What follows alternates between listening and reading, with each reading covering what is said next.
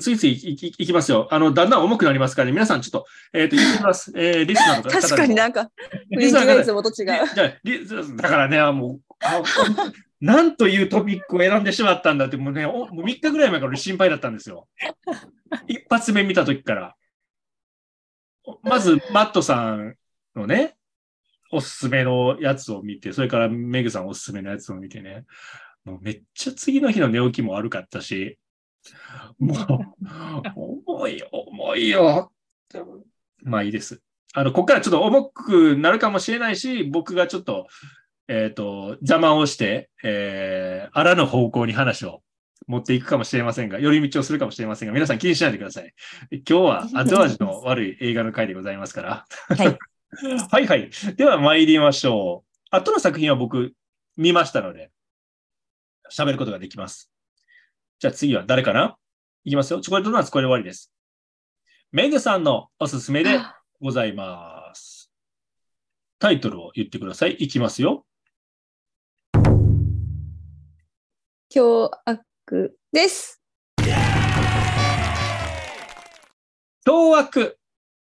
凶悪。なんちゅうタイトルだよね。凶悪。凶悪。文字通りだったなという感じがしますが、えーどんなストーリーか皆さんに、えーお話をしたいと思います。これ、凶悪ちなみにご覧になった人。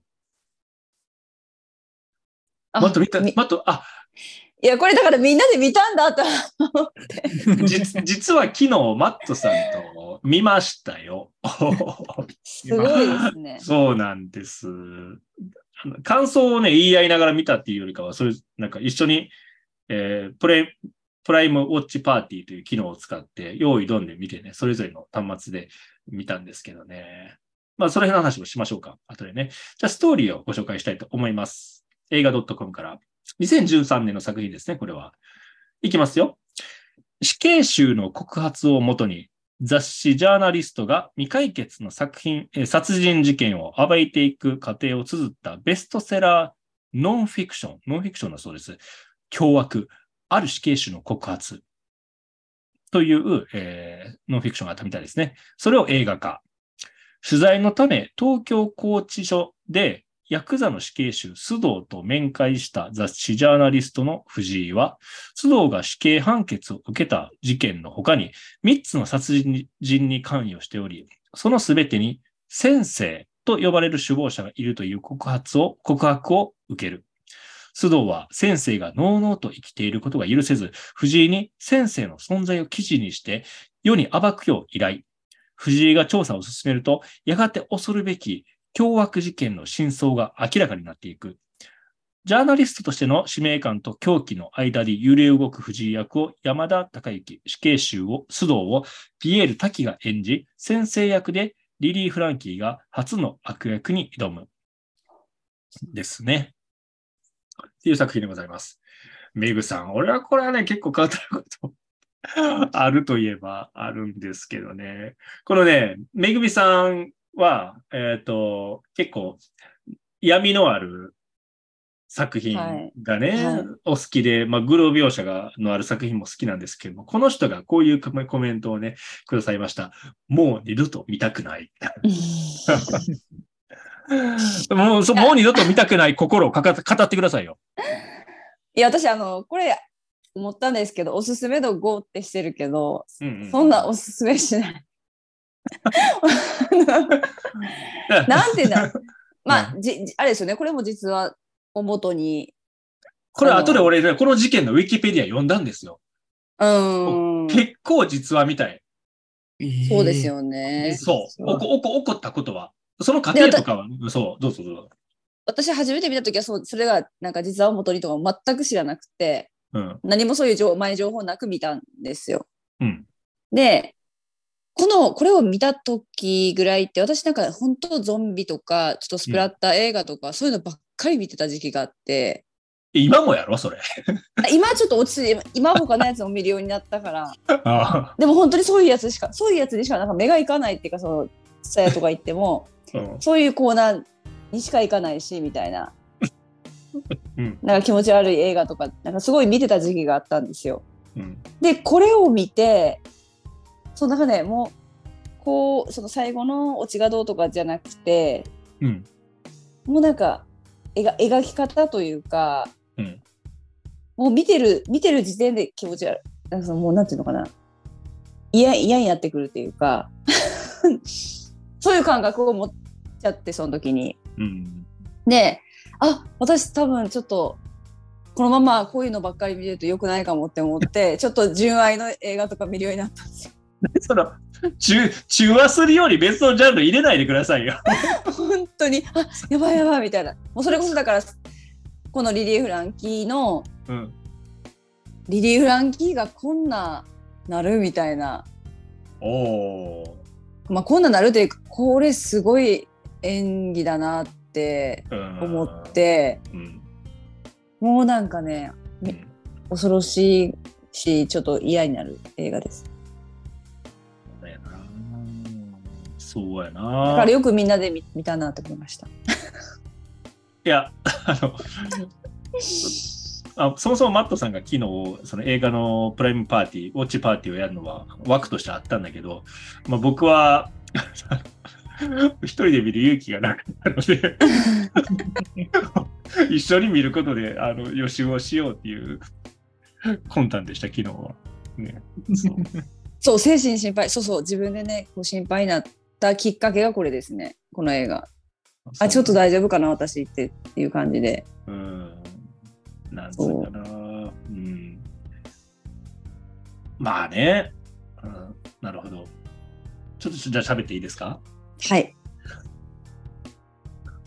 うん。なんというか、なんというか、そうだな。僕は日本、邦画を見ないんですよ、ほほとんど。うんうんそうですよね。で、こういう風な作品もそんなに、しかも自分でもあまり選ばないっていうことで、うんなかなか新しい体験はできたかなと思っていますし、えー邦画を別にバカにしてるわけじゃないけれども、うんなんていうかね、この日日本の俳優さんがが書かれたようなセリフ、まあセリフって書かれたもんですけど、それの、のあの、不自然な、なんか言い回し、セリフ回しを不自然に感じちゃうんですよ、どういうわけか。映画とかドラマ、うん日本の映画とかドラマって。えー、っていうのもあったんだけど、やっぱりその、役者さんの芝居の幅、これ作品と、うん。作品の本質とは全然関係ないんだけど、うん。それはね、拍手を送りたいなと思いました。うん、で、まずね、うんうん。まずね、あの、まあ、山田孝之は、もういつでも目を見開いて、眉間にしわ寄って、顔の下半分がなんか髭生えてるみたいな印象、それは変わらなか,、変わらなかったんですけど、うん、まあ、この人も、まあ、あこうこういうふうなシリアスな演技をしはるんだって勇者ヨシヒコぐらいしかちゃんと見たことあない。はい 見たことない。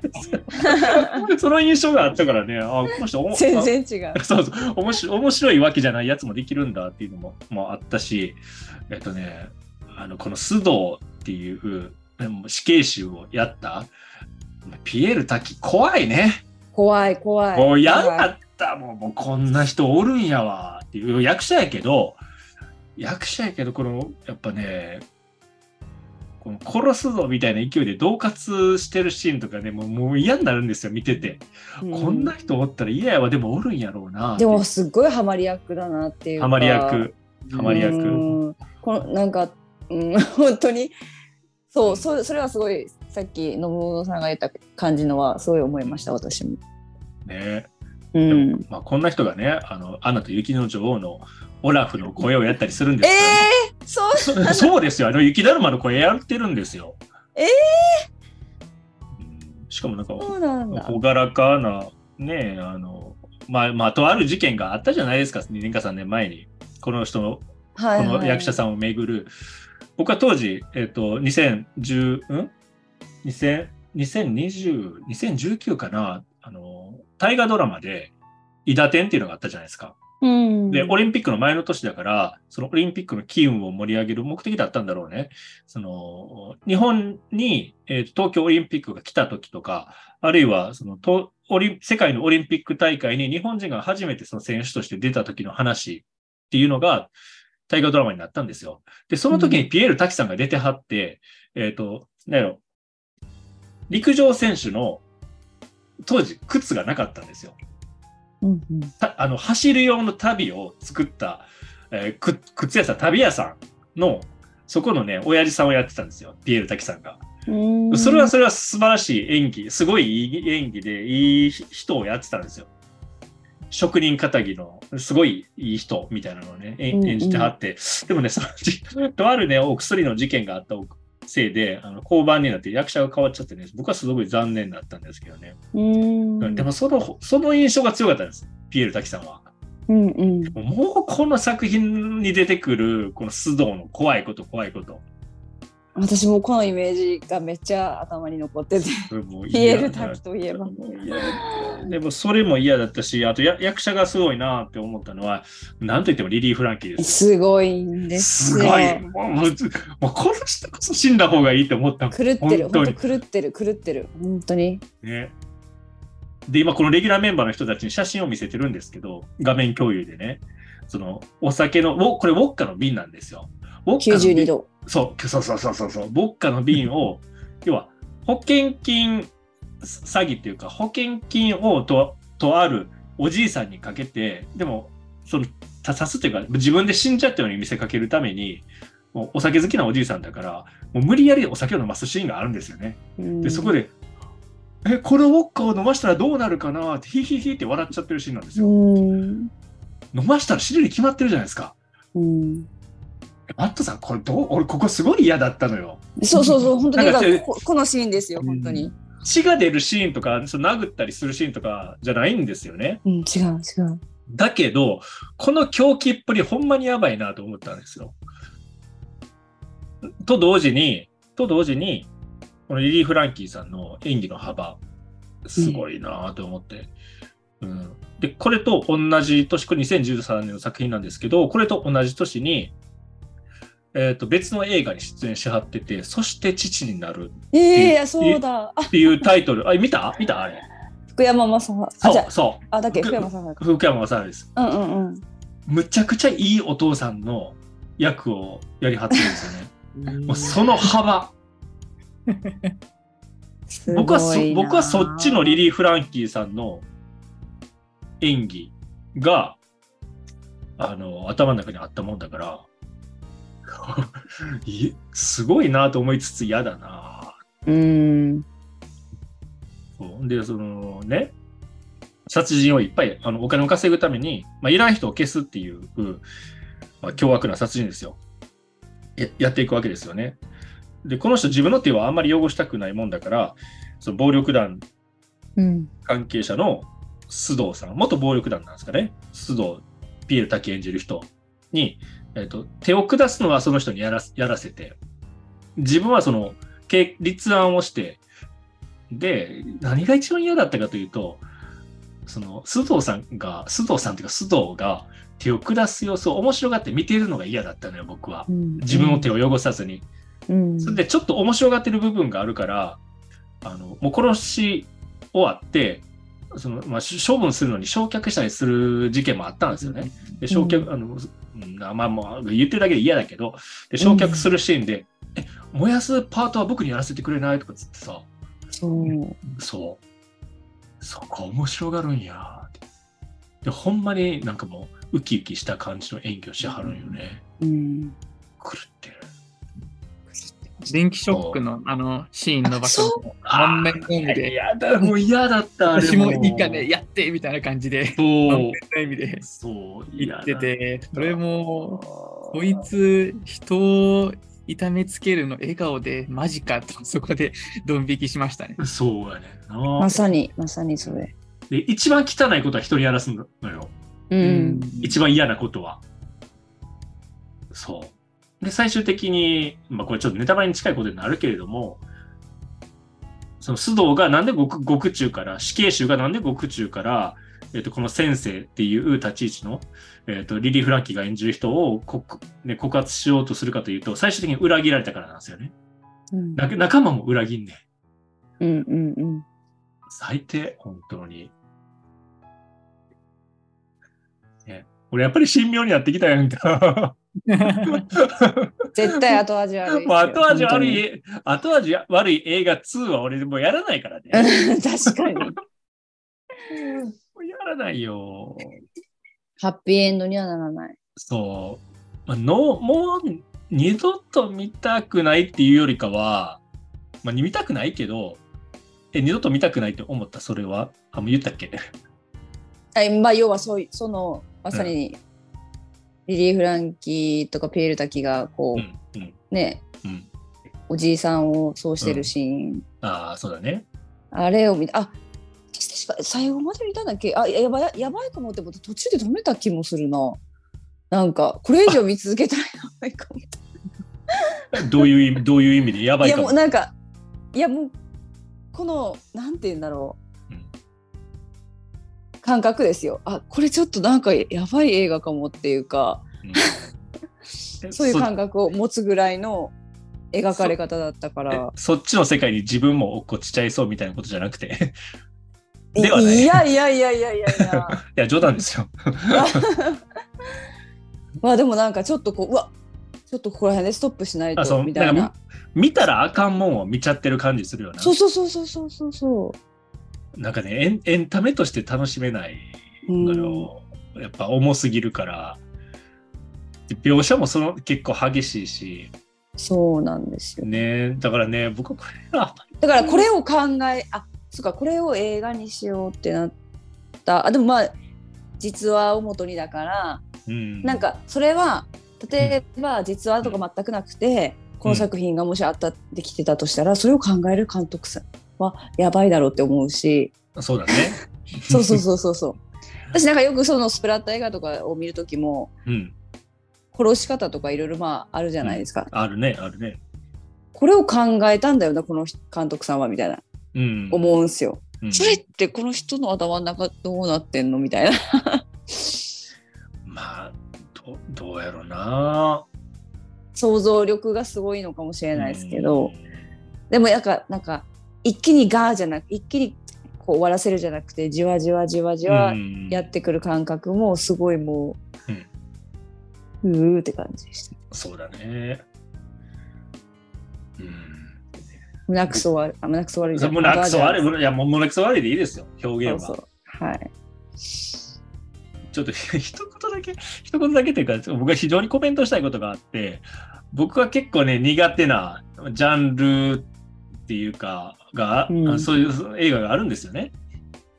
何かというと、やっぱりね、暴力団が出て、反社会勢力の人たちが出てくる映画でも結構しんどいんですよ。うん。だって、あの、暴力することが、な露骨じゃないですか。うん。うん。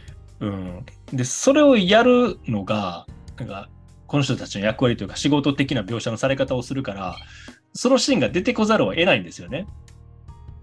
そうですね。ん、で特にね、これあんまり言いたくないんだけど、もうでもね、女性が乱暴されてるのみんなが俺すごく嫌なの。うん。もう出さなくそれね、匂わせるだけでいいやって思うけど、結構ね、露骨な描かれ方をして、これ、こんな、見せなくていいんじゃないの？いや、でも見せないといけないのか、みたいなね。まあそうですね。あと伏線。そう、まあ、その残酷さを示すために、あのそのシーンを撮らなきゃいけないのかな？わからないけど、うんえっ、。と、冷たい熱帯魚、喋った時あったやん、塚田さんが。はいはいはい。もう似たようなシーンあるんですよ。ありますね。あ、その頃、私もだからそれそれも見てましたよ、当時。え 見てましたよみたいな。当時見てましたよ。よくやった。そうですね、あれもそうだな。んなんかね、そういう揺さぶられ方はあんまりされたくないなって思っちゃうのよね。しかも本当の話、冷たい熱帯魚もそうだったし、この凶悪もさ、本当にあったことがモデルって言うやん。うん。なんかもう、なんでそういうものを見せる必要があるんだろうって言ったら、まあ世の中の残酷シーン全部そうですから、あまあ、あまりこうんここはね、議論にはするべきじゃないかもしれないけどね、辛いです。以上。ありがとうございます。ありがとうございます。だからね、あのでもねこあ、これ矛盾してるようだけど、怖いもん見たさもあって、こういうヤクザ映画とか犯罪映画のウィキペディアを、なんかくまなく読むっていうのは僕は年に1回ぐらいあるんですよ。うん。それやっちゃうんです。で怖いもの見たさみたいなのは、根性は、やっぱり認めたくないけど僕の中にはあって。で、えっ、とね、例えばさ、あの、北野武監督のアウトレイジっていう作品知ってる？はい。め、めぐさん。あれもちろんで。です。もちろんって言うんだよ。あ、私それこそこの間、それこそなんかなんだかんだで最終章見てなくて、この間見て、最終章。だけど、あの、 one、two、えっと、ん1と2、あれがうんインパクト強すぎて、私はあんまりなんか、最終章はそんなにピンとこなかったです。大したことなかったって涼しい顔で言わないでくださいよ。いや、もう1と2がすごい、すごかそうなんやったから。はい。あとね、僕ね、もう、もう孤狼の血とかも嫌なんですよ。あでもなんで話してるかというと、やっぱり怖いもん見たさで、えっと、設定とかストーリーは細かくあ。読むから。うん、うん、うん。見た？古老の地。えーえあの人ですよね？松坂通り。松坂、あ、松坂通りか。そう。で、いあのね、古老の地1は、最初の作品は、えー役所広司さんが出てる。あ、あ、私そっちの方、役所広司さんの方を見た気がする。で、レベル2っていう第2作目は、鈴木亮平が悪役うで悪役で出てきて、あれはね、凄まじかったです。ちょっと飛ばし飛ばしでずるしてみたんですけど、もう嫌だ、もう嫌だって思ってね、うんあの早送りで見てました。わかる。なんか本当後味は、あ、結構あるな、後味悪い映画そうですよ。うん。ありますね。うん。はい。えー、ありが ありがとうございます。こそんな凶悪でございましたが、あの、僕とメグさんばっか喋ってましたが、マットさんなんかありますか？一緒に見てたけど、昨日。そうですね。うん昨日見てたんですけど、うんチャットが、あのーめちゃめちゃなくてと言いますか、うん盛り上がってなくて、チャットが。もうそみんなも映画のせ て、だらーんとしてて気持ちが。なので、普段だったらもう、もうチャットとかで、あの、チャットき話したりとかチャット機能があるからね。うん。そうです、そうです。そうなんだ。あそっか。あるんですけど。それはチャットは動かないでしょうね。面白がれないもん。重いからさ。うん。ね、そんな。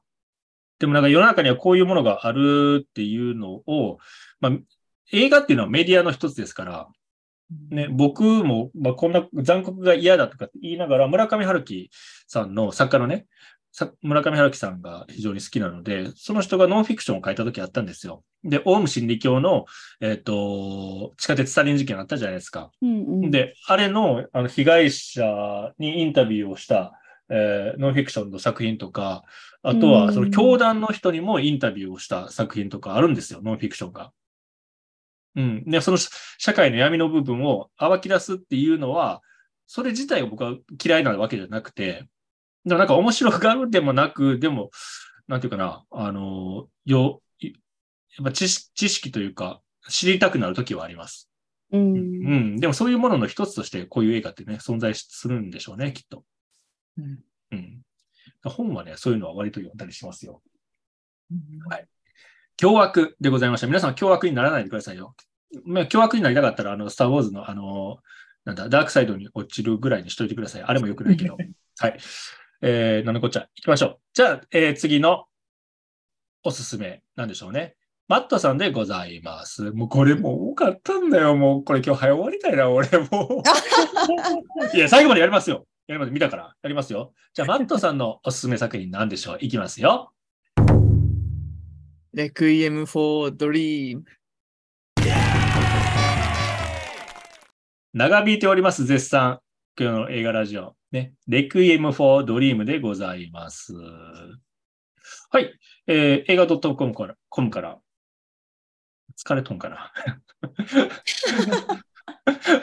映画 .com からストーリーを拝借します。いきますよ。テレビを見るのが何より楽しみな中年未亡人サラは、ある日、テレビ番組への出演依頼の電話を受け、お気に入りの赤いドレスでテレビへ出るためのダイエットを始める。一方、息子のハリーは恋人マリオンとのささやかな夢を叶えたいと麻薬売買に手を染める。季節が変わり、赤いドレスが着られるようになったサラはダイエット薬の中毒に。麻薬の商売がうまくいかなくなったハリーとマリオンは自らがドラッグの常習者となったていた。2000年の作品でございます。2000年の作品であるにもかかわらず、かかわらず、言えてない。えらい画像が古くわざと作られてるような印象を受けましたね、これう。ん僕はね。えメグさん見て、見た？見てないやろ？見てます。ああ、まあ写真見て、写真見てそうだそうだなって思って、なんか古うん古そう。え、なんか重たそうな映画だな。重いよ。これが俺一番ね、後味悪かったんです、正直。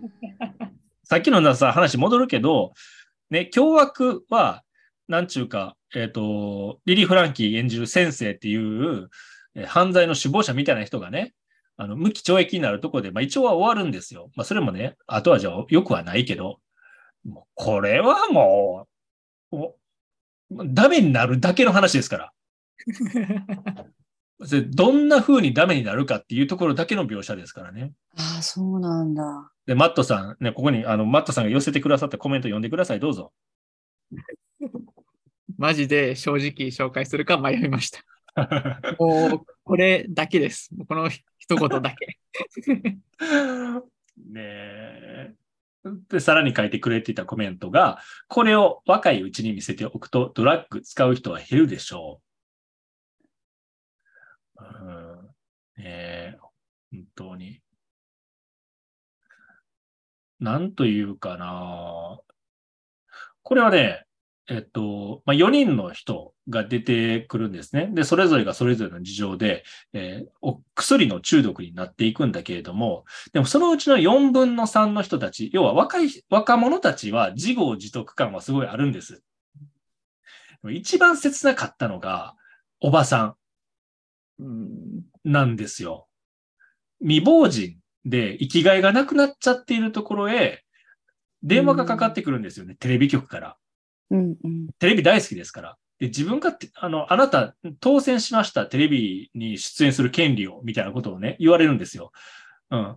で、えっと、この人もう、生きがいがなくなっちゃってるから、旦那さんに先立たれて、で、息子もなんかよくわからへん暮らしをしていて、うん、自分が見ているてそ、自分の家のテレビを七に入れて、それで役を買うような人間になっちゃってるから、希望がないんですよね。で、そこに、もう舞い込んできた、唯一の楽しみ、ウキウキする話なんですよ。テレビ出るっていうのが。で、そうすると綺麗でいたいじゃないですか。ででもテレビを見るだけの生活をしているから、ちょっとね、ぽっちゃりしてきてるんですよね。で、お医者さんに行って、痩せるためにどうしたらいいですかって言ったら、そこの医者もろくでもないから、薬だけポンって出して、これ飲んどきな、つって言われて、痩せるから。へえ。うん、って言われて。でもその薬自体は麻薬じゃないんだけど、あの依存性がやっぱすごく強い薬だったんですよね。うん。要は、えっ、と、僕はちょっとウィキペディアみたいなことを読んだんですけど、その薬を飲むと、まあ実際に多分あるんでしょうね。その薬を飲むと、その空腹感の代わりに、なんていうかその肺になるっていうか、満足感を神経に与えることで空腹感を忘れさせるっていう。うん、だから別の快感で、なんていうかな、うんあの、上書きするような効果があるみたいなんですよね。うん。でも薬ですから、処方箋、うんななんなんていうかな、処方、何？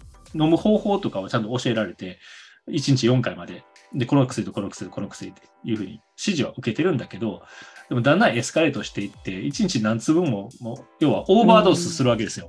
うんでもその結果、廃人になっていくっていうね。でこの人が自自体が悪くなくて、自業自得感はそんなになくて、うん、でもずっとテレビに出ることにすがりながら自分がダメになっていくっていうのを、ね、見るのが切なかったです。うん、で、最終的にね、もう電話がかかってこえへんもんだ。電話がかかってきたけど、その続報をお待ちくださいみたいな立ち位置待たされるんですよ。テレビの出演まで。うんうん。うん、でも全然連絡がないもんだから、もう自分でテレビ局に出向くっていうふうに行動を起こした時には、ほんまに廃人みたいになってて、鼻水垂らしながら、この、この写真ですよ。へえ。むっちゃニコニコする不気味な感じになってて、そのまま地下鉄の、地下、地下鉄に乗って、テレビ局のフロントまで行って、私出ることになってるんだけどっていうのを見るのがね、もうあ気持ち悪いなって思いつつ、切ねえなって思うんですよね。もう絶望。で、そこで、あの、警察に連行されて、精神病院に入れられて、あの、この人がどういうふうになるかというと、要は、あの、ショック療法みたいなのがあるんですよ。で、電流を流して、なんていうか、正気に戻すっていう療法が多分あるんでしょう。僕、詳しくことは知らないですけれども。これ、ビューティフルマインドっていうさ、2001年ぐらいの映画でそういう両方あったよな。マットさん見たことある？ビューティフルマインド。見てないんですよね。ラッセル・クロウ、あちょうどね、ラッセル・クロウとこの映画に出てたジェニファー・コネリーが出てたんですよ、ビューティフルマインド。で、そこにね、あの、電流を流してね、あの、ちょっと、まあ、要は精神病になっちゃった人を治療するっていう描写があったんですけどね。このもう電気ショックの量のね、もう感じとかもすごく嫌だったな。電気ショックとこのあ後味が悪い映画関係あんのかな？うんなんか、なんかけ、なんか昨日の、うんさささっき、僕は昨日見たんですけど、さっき紹介した凶悪にもね、スタンガンとか出てくるやんか。うんうんうん。嫌だった。まあ、アトラ3人はね、もう自分で、もう初めから結構悪いで、悪いというか、踏み外しちゃってるから、そらそうなるわな、みたいな。まあ、見てて痛々しい部分はあるけど、お前ら悪いやろ、みたいな感じでね、見てたんですけどね。この右下の人は何をどうなあよく気づいてくださいました。あの、麻薬、これはね、えっ、と、後味むちゃくちゃ悪い系の映画がレクイエム・フォー・ドリームなんですけれども、まあ、後味、別によ、良くもないんだけど、麻薬中毒をテーマ、テーマにした、えー映画がもう一個ありまして、僕は知ってるやつでね、トレインスポッティングっていうのがあるんですよ。やっぱり。で、トレインスポッティングのの写真を持ってきて、今、あの皆さんに見せてます。うん一枚。あの、一番右下のやつね。で、まあ、麻薬やったら、幻覚症状とか出るじゃないですか、覚醒剤とかだったら。うんうんあの、自分がおトイレから出てきちゃってる夢を見てるんですよ。そうそうそう。これ、あの、若い、若い時のユアン・マクレガこー。同じ、このお薬物の映画としては、トレインスポッティングは、音楽いいし、うんまあ、ダメ、ダメな人たちの話ですけど、おしゃれでしたよ。トレインスポッうティング。うんうん。これはね、おすすめです。イギリス映画ですけどね。はい。うんあとね、この、この映画に出演している人が、あーなんだ、この痩せたいおばさんの役の人が調べてみると、まあ、そこそこ界隈では有名な人みたいで、インターステラーっていう、クリストファー・ノーランの有名な映画がね、2014年にあるんですけど、そこで結構重要な役をやってたりとか、世界を救う女性の役をやったりとかしてるんですよね。物理学者で。で、あと、このジャレット・レトって呼ばれているのが、この青年の人ですね。このおばさんの息子の役なんですけれども、この人、変な役多いなと。最近の作品だけしか知らなかったんですよ、僕。あの、うんとね、それこそ、前回喋ったのかな、えー DC コミックのバットマンの宿敵ジョーカーってのがいるんですよね。うん、顔が白くてなんかピエロみたいな顔のやつ。で、ジジョーカーを演じたこともあるんです、この人。うーん。うん。ジョーカーとか、あとはブレードランナー2049っていう映画がある、SF 映画があるんですけど、そこでもね、えっ、と、とある悪い会社の社長みたいなことやってましたね。うん。変な役多いんですよ。まあ、この時から、これ2000年の作品ですけど、この時からちょっと、こういう、この人全然悪くないですよ。どういう人か知らないですけど、まあ、こういう役やってたんだなっていうのがありましたね。うんあと、その息子さんの恋人役の人がマリオ。ン、誰ですかなんちゅう？マリオ。ンか。マリオンさん、ジェジェジェニファー・コネリーなんだけど、俺ちょっと好きになっちゃいそうになった。すごい可愛いのよ。このジェニファー・コネリー、若い時も、うん。い今52歳で53歳らしいんですけど、僕、この、辛かったよな、うん。やっぱこの、もうすごい可愛らしいジェニファー・コネリーもね、ダメになっていく。最終最終的には売春とかしたりして、自分で自分をダメにしていくんですよね。うん、その、お薬うん。最近だと、トップガンマーベリックのあ、トップガンマーベリック出たうね。じゃないけど、そうそうそうそうそう。うんヒロインですね。トップガンマーベリックとか、もう結構いろんな映画出てます。うんうん出てます。ここの人僕、あの、割とタイプだなと、うん。あの。実際に会ったら好きになっちゃう系なぐらい好きです、この人。そうなんですね。はい。う俺ばっか喋ったけど、ママットさんこれ言いたいことある？はい。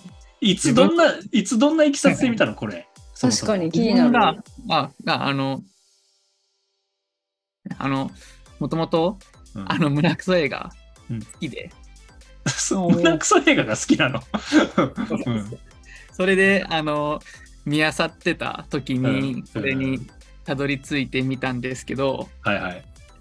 その、あその、胸クソ映画の中でもこれが群を抜いて、えぐかったので、今回は紹介したんですけど、この、ドラッグを、をうんあの使うシーンうんがあるんですけど、それがもうすごい表現の仕方だなみたいな。ああ、そうだね。そう。眼球の瞳孔がガーって開いて、うん血管に入っていくシーンみたいなのがあって、シューみたいな感じで、あちょっと説明できないんですけど、そあ、れはわかるわかるわかる。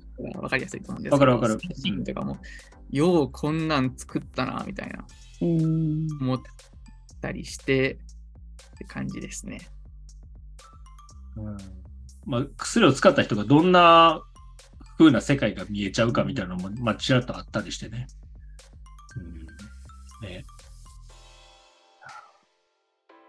これは見るときは本当に、あの、明るい気分で見始めても多分これ見終わった後には暗い気になってるので、注意が必要かもですね。もし鑑賞する際は。まあ、ビデオ2本 ,2 本用意しておいて、ね。レ確かにそうだあの、メグさんは、ね、レクイエム・フォー・ドリームを用意しておいて、それはいそのその直後にミスター・ダマーを見ればいいです。あ そうですね。ちょっとね、あのーはいこっちのせそっちの世界に行かないようにですね。そ そっちの世界に行くっていう表現がなんかよくわからないです、僕は。でもさ、もうむ、わかるよ。なんとなくわかる言ってることは、蝕まれんのよ。うん。うん蝕まれる。うん。自分がそのやる側にはならんけど、犯罪とかうんお薬とかならないけど、やっぱそういう世界を、やっぱちょっと見てしまうと、なんていうかな。僕はね、僕、これは僕のケースかもしれないけど、普段、ちょっとイラッとしてることが増幅されちゃう。いやいやなんかもちょっと嫌なやつのことやろうっていう気持ちになってくる。あんまり良くない。うん。うん。そうですね。そうなんですよ。この映画ののあのサントラがあるんですけど、サントラなんかあんのこれ。ありますうんあります。その、なんだっけなうん。マリオン・バーフスっていうんですか。おこれ多分ラストで使われてた曲なんですけど、自分これめっちゃ好きで、暗い曲やろ、どうせ。あ暗いです。じゃこれ個人的にめっちゃ好きで聴いてるんですけど、えなんか、はいはい。い無に無に無になる感じの音楽じゃないでしょ。や、そういう感じじゃなくて、なんか明るい、なんていうんだろうな。楽器の音はあるけど、なんか、どこかであの暗い雰囲気が漂ってるみたいなえー曲で、個人的には好きです。意外と、その、たしなみ方がアーティストですね、マットさん。うんなんか見見直しました。なんか胸くそを漁る。ここいつ結構やばいとこあるんちゃうかって今一瞬思いましたけど、でもま楽しみ方がおしゃれですね。なんかねいやでも、あの、胸くそ映画めちゃめちゃ漁ってて、なんかネットになんかあの、あの胸くそ映画30選とかっていうのあると思うんですけど、えーそれ大体見てたりしてて、誰しもが通る道なのかな？いや、一般化しないでくださいよ。そのだ誰しもに僕は入らないから。もちろん塚太郎さんはその誰しもに入ってると思いますよ、僕は。うんえ。あなたは胸胸くそあるでしょ？いっぱい。まあ、ムカデ人間を確かに、インパクト大きかった。あれは。見た見たような人ですから。いや、ま、見た映画で人を差別するのは良くないですよ。良くないです、そんなのは。ごめんなさい。はい。というわけで、まあ、いいかな。いいかな。今日は一番長いです。ごめんなさいね。あの、あの夜から映画、ラジオ史上一番長くかかっちゃいました。はい。ごごめんなさい。えーレクイエム・フォー・ドリームでございました。マットさん、ありがとうございます。はい。皆さん、来月もやりますよ。夜から映画 radio。僕はあの、ひ100回までやると宣言しましたので、あの付き合ってください。はい。来次どうしどうしようか？来月は、重くない映1月な画んですよ。来月なんて？来月、夏なんですよ。夏夏といえば、そうしようあ。夏、夏といえば。ホラーですか？といえばうん。ホラーでも、青春ものでも、うんいろいろ多分あると思いますよ。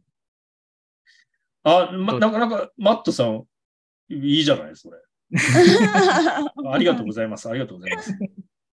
あ、あなたはなんかし、結構、なんか、進行とかでややるようになってきたね。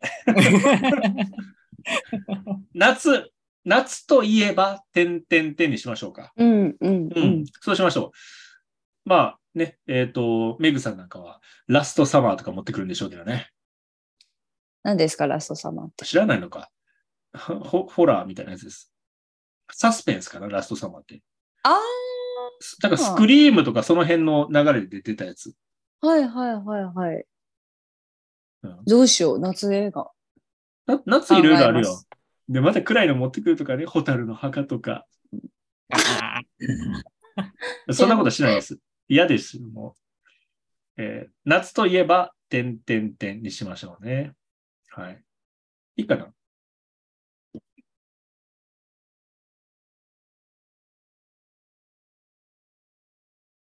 お、最後の最後に、こうた？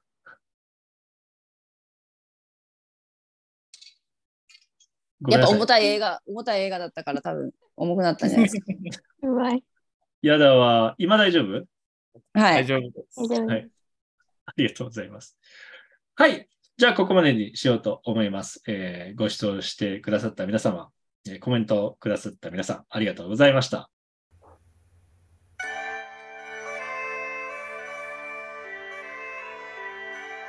夜から映画ラディオ今回は後味の悪い映画を取り上げました。どういうわけか 最最長になってしまいましたね。この後味の悪いっていう感情はなかなかあの話のネタを提供するトピックなんじゃないかなと思いました。